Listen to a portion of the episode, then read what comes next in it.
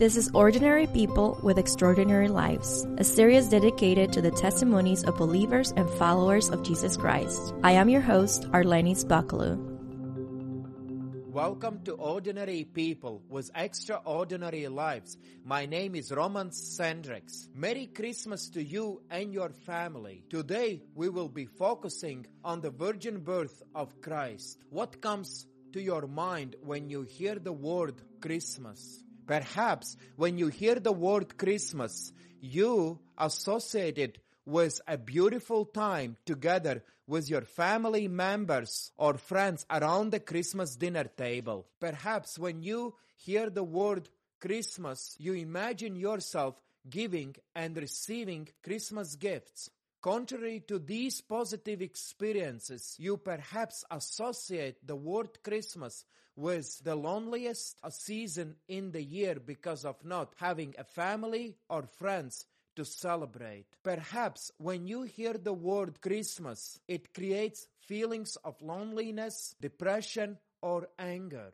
Whatever associations you have with the word Christmas, tonight I want you to associate the word Christmas with the idea of Jesus Christ's divine birth, so that you might have the most meaningful and unforgettable experience of this upcoming Christmas season.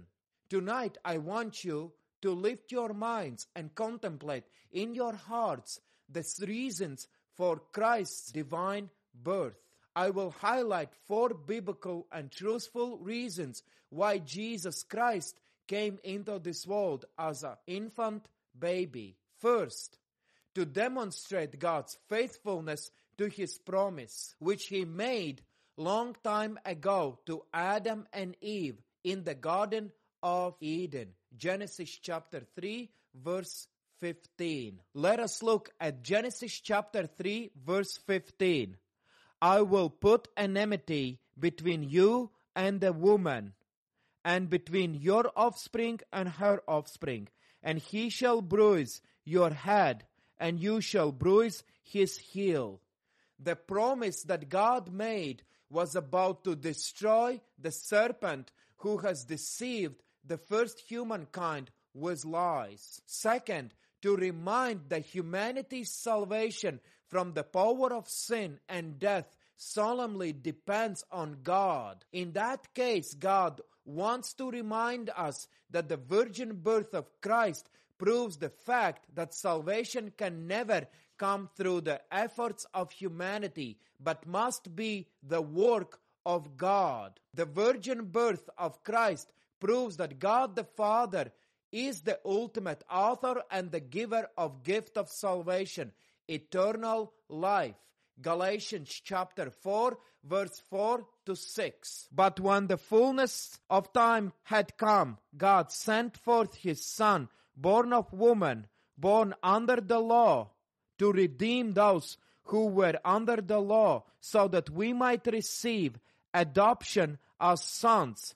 And because you are sons, God has sent the Spirit of His Son into our hearts, crying, Abba, Father. So you are no longer a slave, but a son. And if a son, then an heir through God.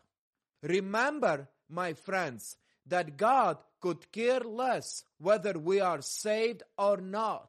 But because of His loving and gracious divine nature, He decided from eternity past to save us from the slavery of sin and the power of death. Ephesians chapter 2, verse 4 to 6. Let us read from Ephesians chapter 2, verse 4 to 6.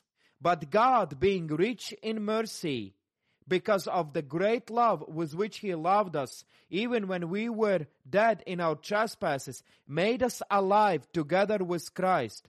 By grace you have been saved, and raised us up with Him, and seated us with Him in heavenly places in Christ Jesus.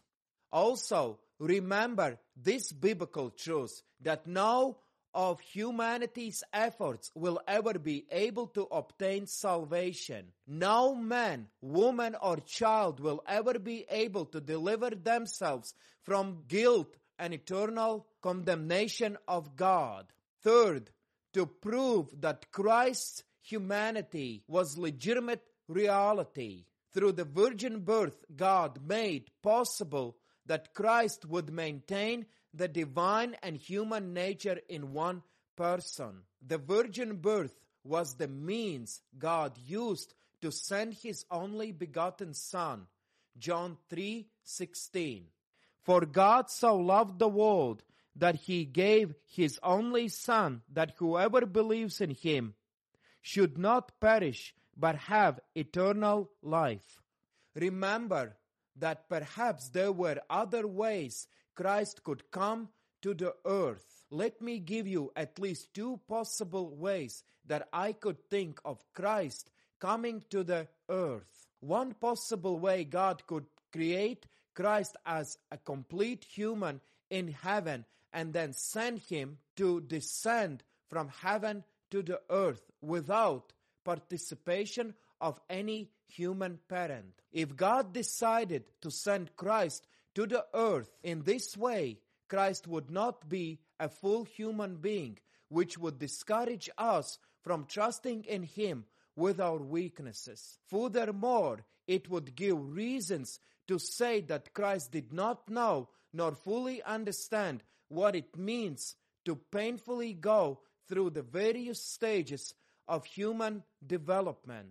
I would have reasons to say that Christ has never fully understood my painful and lonely experience of growing up as a former orphan boy if He was not Himself a growing boy. The second possible way God could allow Jesus Christ to come into this world was two human parents, both father and mother. If Christ would have come to the earth in this way, it would somehow compromise His divine nature, since His origin was like ours in every way. Possibly, it would give humans to boast that God's salvation can be accomplished through the efforts of human beings. However, God, in His infinite wisdom, decided not to allow these two options to come on the stage of Christ's divine incarnation for two reasons. First, so that His full humanity would be evident to everyone from the fact of Christ's ordinary birth from a human mother, and second, Christ's full deity would be proved from the fact of His conception in Mary's womb by the power and supernatural work of the Holy Spirit. The final reason, to demonstrate that while Jesus Christ was a fully human being and dwelt among sinful humanity, He did not inherit sin. While we all have inherited legal guilt and corrupted moral nature from our first father, Adam, Romans chapter 5, verse 12 to 15, and we all stand guilty before holy God, Romans chapter 3, verse 23. This was not the case of Savior Lord Jesus Christ, Romans chapter 5 from verse 15 to 21. Jesus Christ did not inherit a sinful nature because He did not descend from the cursed seed of Adam. The conception of Jesus Christ was the holy act of God in the womb of Mary, Luke chapter 1 verse 35. And the angel answered her, "The Holy Spirit will come upon you, and the power of the Most High will overshadow you. Therefore the child to be born will be called Holy, the Son of God." The absence of earthly father in the conception moment of Jesus Christ indicates that God eventually would break the curse of humanity. The virgin birth of Jesus Christ gave Him an opportunity in the human flesh to perfectly obey the law of God in our place while facing sinful temptations as we do, then to become perfect sacrifice for our sins by experiencing the most humiliating, shameful, and painful death as He was dying in our place on the cross. Then the virgin birth further has provided an opportunity for Christ to break the power of death by being raised from the dead in a new resurrected physical body. 1 Corinthians chapter 15. The historical moment of Christ's bodily resurrection gives hope to aging and dying humanity that one day we will be done with the curse that has brought painful diseases, painful aging, and painful, fearful death. The historical moment of Christ's bodily resurrection has assured the dying humanity that one day sin will be absent in our new resurrected physical bodies. The absence of sin in our new physical bodies will allow us to enjoy in the fullness God's beautiful, holy, and glorious presence while worshiping Him.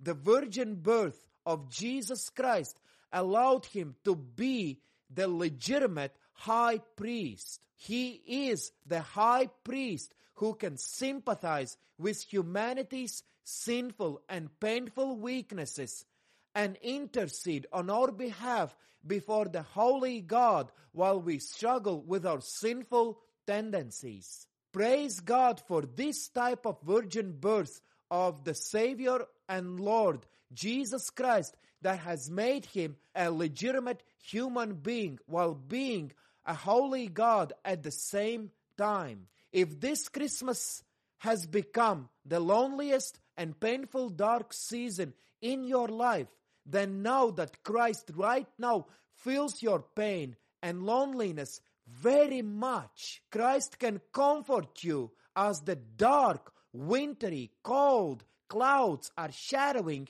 your whole being. If you say you have nowhere else to go, you can always come to Jesus Christ. If you say, I have no friends or family members in this Christmas season to celebrate with, Christ can become your closest friend that you could ever have. He can become your best friend, not only for this Christmas season, but for the rest of your earthly life. If you say you have no hope and everything is dark, then know that Jesus Christ is your only hope. He can be that Christmas star in your heart as you wander through the dark, cold, muddy streets of your life. Christ, as that type of Christmas star, can shine His powerful, divine light in your heart and change you from being the enemy of God to being the best friend of God. For those who will have the positive experience of this Christmas season, I ask politely that you do not forget to cherish in your hearts and give praise for the virgin birth of our Savior, Lord Jesus Christ. Thank you so much for joining us on this Christmas special. On behalf of ordinary people with extraordinary lives, we would like to wish you a Merry Christmas and a Happy New Year. God bless you all.